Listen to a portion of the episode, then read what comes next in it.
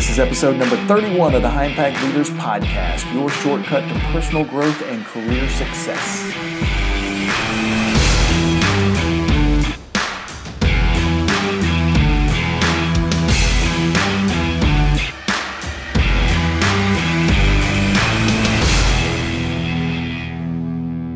Everybody, welcome to episode number 31 of High Impact Leaders. I'm Doug Staneart, CEO of the Leaders Institute, and this is the podcast that helps people like you acquire leadership and management skills to improve your careers and facilitate dynamic growth in your business. This is part one of a two part interview with Claire Chandler. Claire is pretty awesome. You guys are going to like her a lot. Uh, she she's really an expert at at getting the right people in your organization so that you can grow to the next level.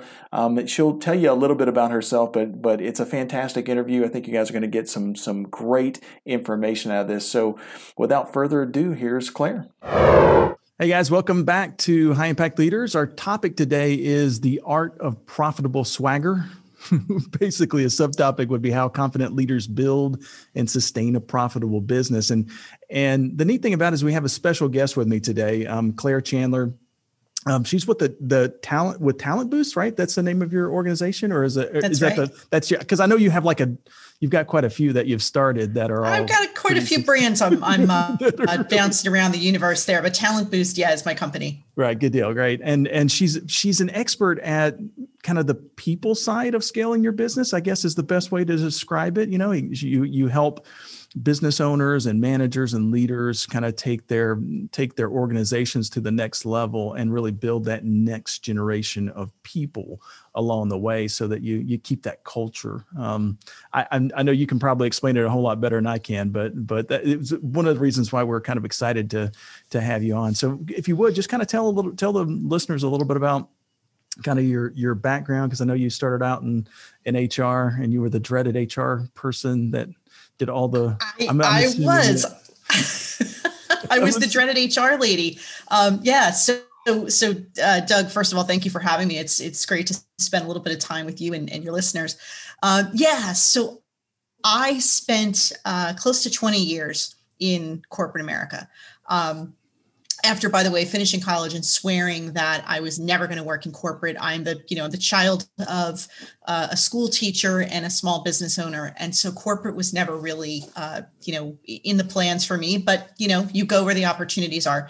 Sure. um, and so i didn't start in hr but i did end in hr um, you know I, I was an english major in college uh, i worked in uh, communications roles um, doing everything from from branding and um, you know public relations and marketing and things like that.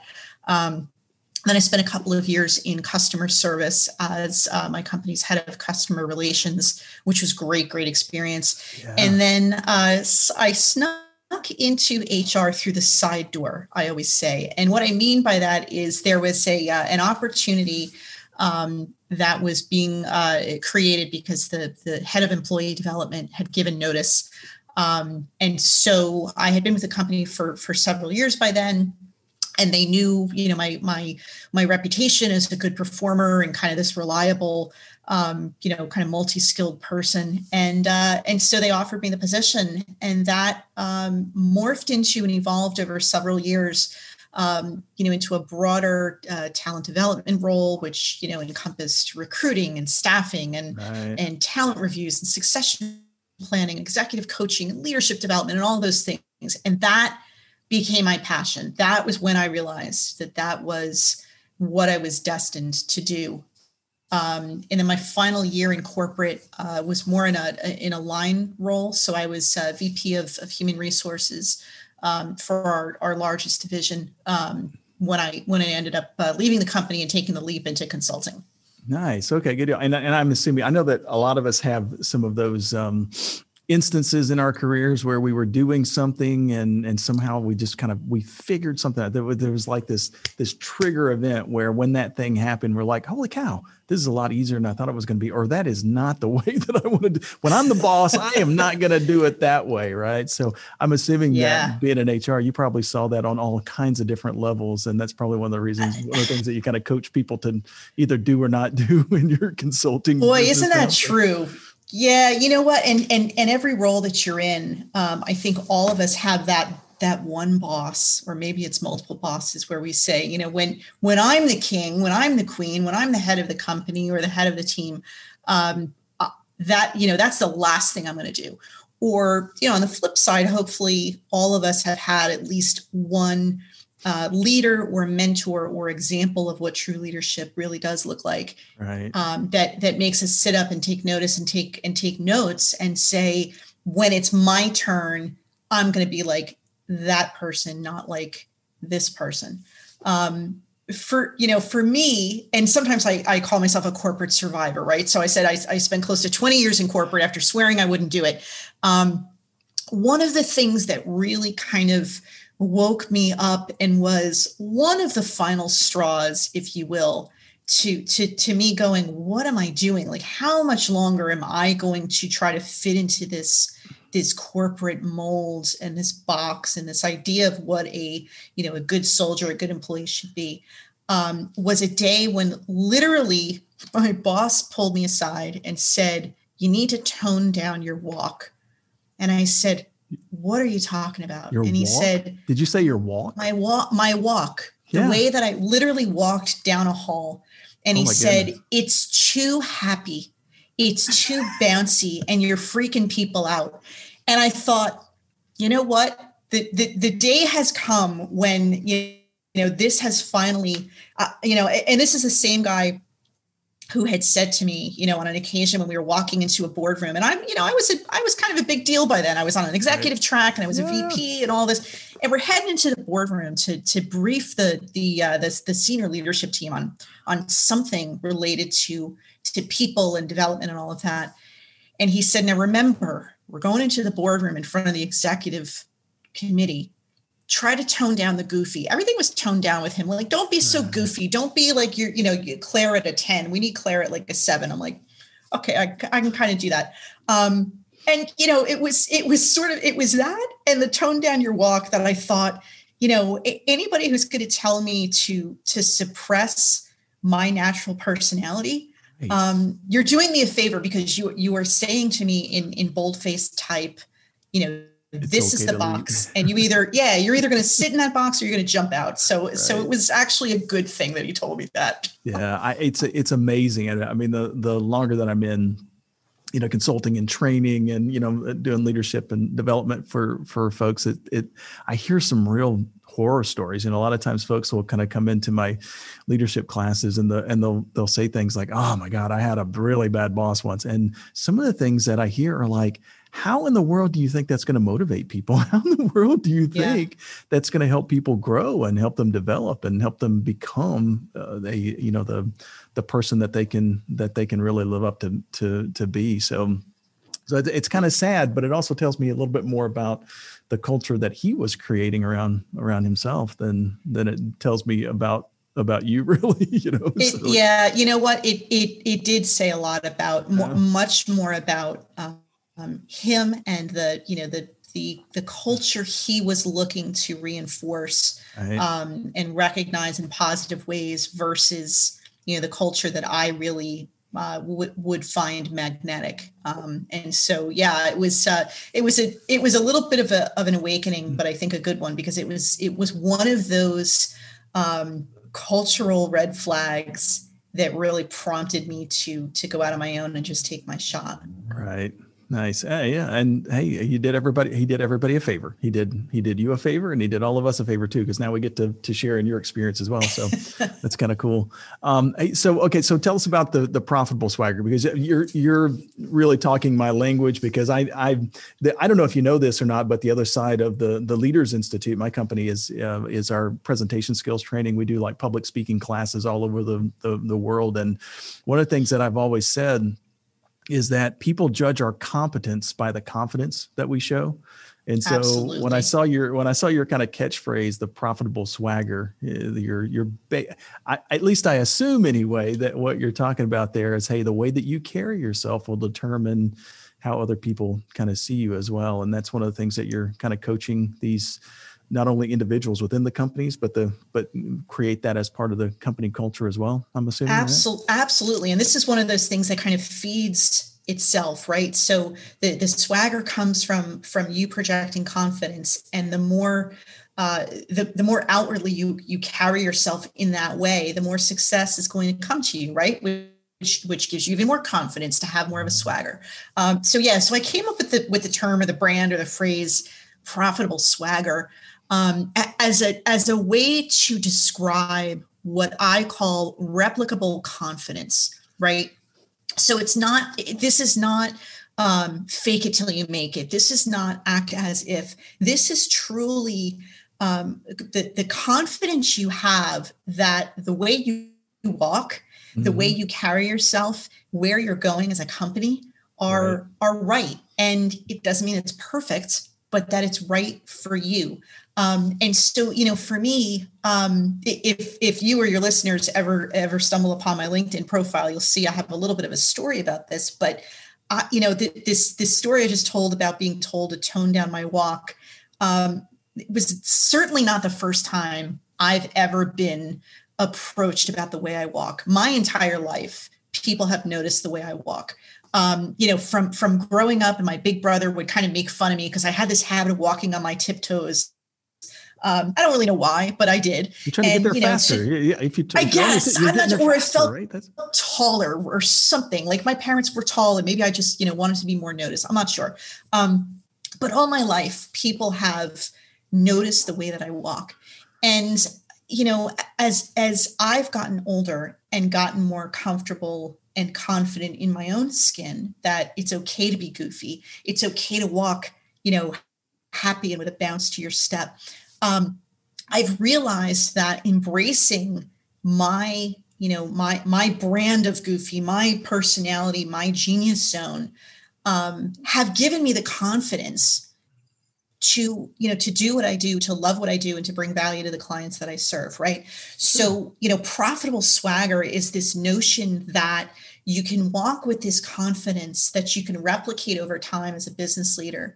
And it's a confidence that you know where you're going and that you are not alone in that journey. Um, and so yeah so that that has become kind of this movement that i am bringing out to the world to, to help companies and their leaders achieve profitable swagger. Uh, awesome. Good deal. Yeah so so I, I know that a big part of what you do is is you know helping business leaders kind of attract the right talent to their organization. And obviously the the profitable swagger kind of branding is is a that's a, a, good way to do it. People want to you know if, if they see that somebody is confident if they see that somebody is really good at what they do folks kind of want to jump on board. But um, I, i'm assuming that you have lots of different tips maybe just two or three gems that you can kind of share with the listeners that they can go oh wow i can do that in my office as well when i'm hiring somebody. Or what do you look for? What do you teach people to look for? or, and has it changed? I'm probably asking like seven questions, but I'm just you, I'm, you I'm, are. this is awesome. Keep going. No, this is great. This is great. And, then, and then, but the thing that I really want to get to after you answer that is how have things changed since COVID? I mean, that's yeah, that has thrown so many monkey wrenches into a lot of different things. And now I know, like here in I'm in the Dallas Fort Worth area. I'm in Texas, and right now we got tons of people that are fleeing from from other states. They're coming into to we, we've just got massive amounts of people kind of coming in to um, our our cities and uh, it's creating all kinds of interesting work dynamic in the in the workplace and stuff like that. So so what what kind of um, I know that's like seven different compound questions. There were a lot of questions in there, so you may have to feed me a couple. This is so, sort of like that you know the game show where they say it's a multi-part question. Right. So I'll take the. Well, the, the, let's start with the first, one, which is a, a, few of the key kind of gems that you can that you can share with yeah. people about about kind of creating that culture as they're beginning their growth process, or if they're already in their growth process. How do you find the right people and that kind of thing, right? Yeah, and and the key word to that is is the right people, right? Mm-hmm. Um, we're living in we're living in a year right now that um, has created a, a, a real challenge in terms of of rising unemployment, unfortunately. Um, and the the companies who see that as an opportunity to scoop up available talent are looking at it the wrong way. Um, I you know I truly believe that this is an even greater opportunity to to make sure that you find the right talent. Hmm. Um, you know, so it's not, I don't know if you if you like to fish, but this is not the time where you throw out your bunker net and scoop up, you know, every possible wiggling little little bait that's out there. You really want to be very strategic about who you hire. How do you do that? Um, the, the first place I start with every single client, every single client, regardless of how long they've been in business, how big they are, you know, if this is their first growth spurt or their seventh, um, is to make sure that they are crystal clear on what their mission is. And every time I say that, I, I mm-hmm. kind of get that reaction of, well, that's really like simplistic, right? And it is. It's simple, but it's not easy. You would be surprised how many companies kind of blow past that. They either don't think it's important or assume that everybody already knows what the mission is.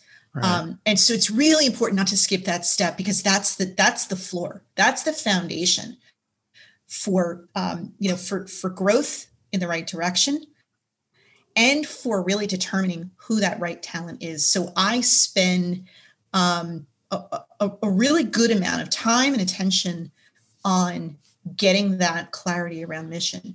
And sometimes for a company, it is um, you know a, a, a matter of reconnecting them with their mission, their why, their purpose, right, and their and their sort of long term horizon. For mm-hmm. others, it's a matter of reinventing that or maybe building it you know clarifying it for the first time especially this year you know you talked about um, uh, covid which you know like never before in any of our lifetimes has impacted every single one of us on a personal level and on a business level right um, and so it, it's it's really important to take the opportunity that covid has provided to you know remind yourself why we are in business to begin with. Is this still the purpose that best serves us and our people? And are we best situated to go and achieve that? So you know mission clarity is huge. Getting the right talent versus just the available talent um, you know is enormous. And if you have those two things then you're off to the races. Then a lot of it is is is building the how through the filter of you know your why and your who. Do you have any t- tips for like since since a lot of times the interview process I, I, it might be a 20 minute meeting or a 30 minute meeting or an hour long meeting depending on how strenuous the interview process is. And sometimes folks are going through resumes or linkedin profiles and all that kind of stuff. How is it that you find the people that are in line with your mission uh, with a limited amount of resources you know limited amount of, of information to to kind of pull from. Any any kind of tips on that um, that you've kind of any secrets that you've kind of figured out that that lets pe- that that um, you kind of um, help folks get around that big hurdle there yeah. So so just to kind of clarify what you're looking for there. So you you mean how how do you how do you identify in that candidate across the right. across yeah. the so table somebody, or across the video screen from you? Right. So we're I'm I'm yeah. I'm talking with somebody. I, I, can go back and look at the red, but they're only going to put the really good stuff on their resume. They're not going to put the five times that they got fired last year and that. Kind of, of course. So I mean, so so how is it that I can kind of go? All right this is my checklist. This is what i'm looking yeah. for. These are the things that these are the values i guess that that um that um that exist in my organization. This is the culture that i'm trying to create. Where do these people where does this person kind of rank yeah, these? yeah. and uh, because sometimes you don't have a whole lot of time with that person. So is it just asking the right questions while they're in that interview to help help you make a better decision? Or do you have any any other types of tips that you could give folks on how to do that yeah, so it, so it's a combination of things, right? And and the the saying of you you hire for will and you train for skill, right? Uh, or you hire you hire attitude and you train for skill. Um, it is still true today, and I would argue it's even more so um, in in the I almost said the post-COVID era, but we're not really post yet. So in the yes. in the era that COVID has started, right? Right. Um, because a lot of those early screening um, you know conversations are now being held remotely yes we were always right. doing phone screens um, yes now we have video that takes place of, of perhaps that first round in-person interview but that's you know that's never a replacement for being physically in the same room with somebody where you can read the body language you can sense the tone um, you kind of have your your your bs meter right on how they answer certain interview questions right. um, so again you know there there's a there's a challenge because of the time we're living in but there's also an opportunity um, so yes to come back to your to your first kind of guess uh, you can absolutely start to dig in deeper in terms of, of the questions that you ask. And I'm, I'm sure you are no stranger to behavioral interviewing techniques, right? So you don't ask just yes or no questions. You don't ask hypotheticals. Um, you really try to drill down into, you know, tell me a time when, describe a situation in which this, um, how did you overcome X? Give me some details on why, right? Right. So there are absolutely behavioral um, interviewing questions. There are techniques, um, you know, and and as the interviewer, you want to be super prepared, right? Because you don't want to just know what questions you want to ask. You want to be able to ask them in a way where your focus is on the answer, not in preparing for the next question, right? right. And that's super important in in in any interview. Um, that's going to give you a lot of the qualitative context for a candidate's potential fit into your culture.